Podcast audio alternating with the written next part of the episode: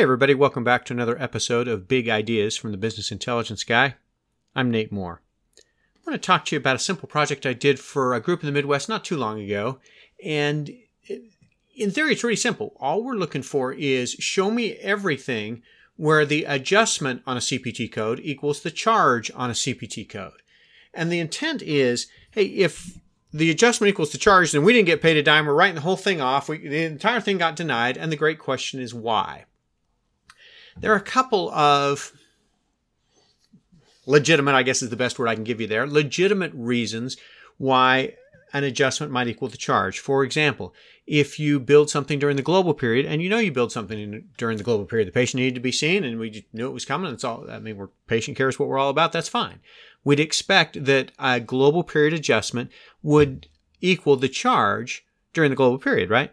But there's several other things that eh, let me say it differently. There are there are a few other things that it could be right that are legitimate, reasonable reasons for that uh, procedure code not to get paid.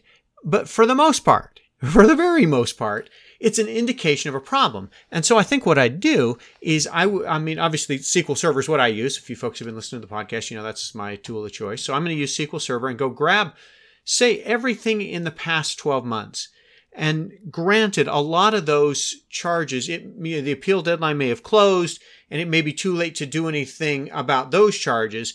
But part of the reason I'm doing this analysis is prospectively say, all right, what's going wrong? What kind of things are we missing? How did this slip through the cracks? And kind of fix it going forward if if I have to. And then whatever I can fix in the in the past, I'm going to appeal and go figure out what's going on. Part of the so let's start there show me everything that got entirely written off. Adjustments equals charges. And once you've got a sense for that and you know why, by CPT code, by payer, maybe it's by provider or facility or by insurance and payer and all those kind of things, I'm trying to understand where are my denials. And then the next thing I want to understand is, okay, let's say I got 100 denials that I've identified through this process. So what did I do with them? How many of those got appealed? And most of the practice management systems that I'm familiar with don't have a very good way to say, what did we do about this? And so what I've seen some groups do is they'll go put in a dummy code that doesn't show up on a CMS 1500 form or a patient statement or anything like that. But the dummy code, when they uh, do an appeal, they'll put the dummy code in the system. And then once I can see that dummy code, I can do a couple things. Number one, I know the code was appealed because I see the appeal code in there. I also know who appealed it, so I can say that, you know, Jane appealed 10 claims last week and Tom only appealed four, or vice versa, some of those kind of things.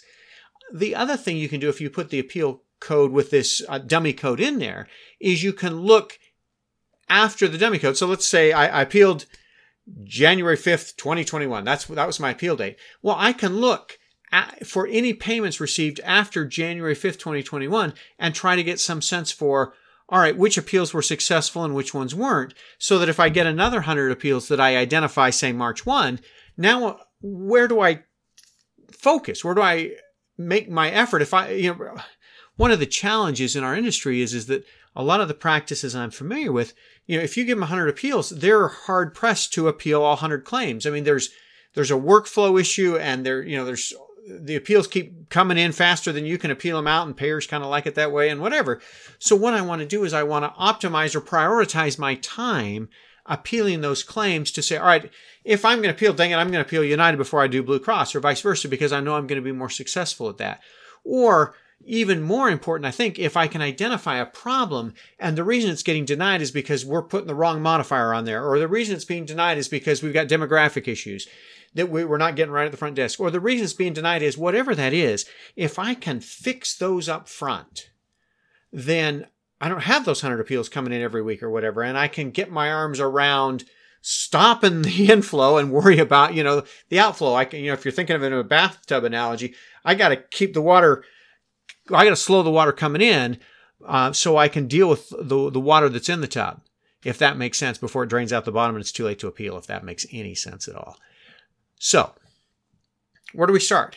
Show me everything where appeals equals charges. These are my denials. What am I going to do about it? And then think about putting a dummy code out there to track these things. I work with one group, uh, a different group in the Midwest, and these folks have four or five different dummy codes because they're wanting to know was this just a corrected claim or is this something I could solve um, on the phone with a rep or something? Or is this something I had to appeal? Or is this a second level appeal? Or what kind of appeal did it take to successfully get this claim paid? Is what they're trying to track.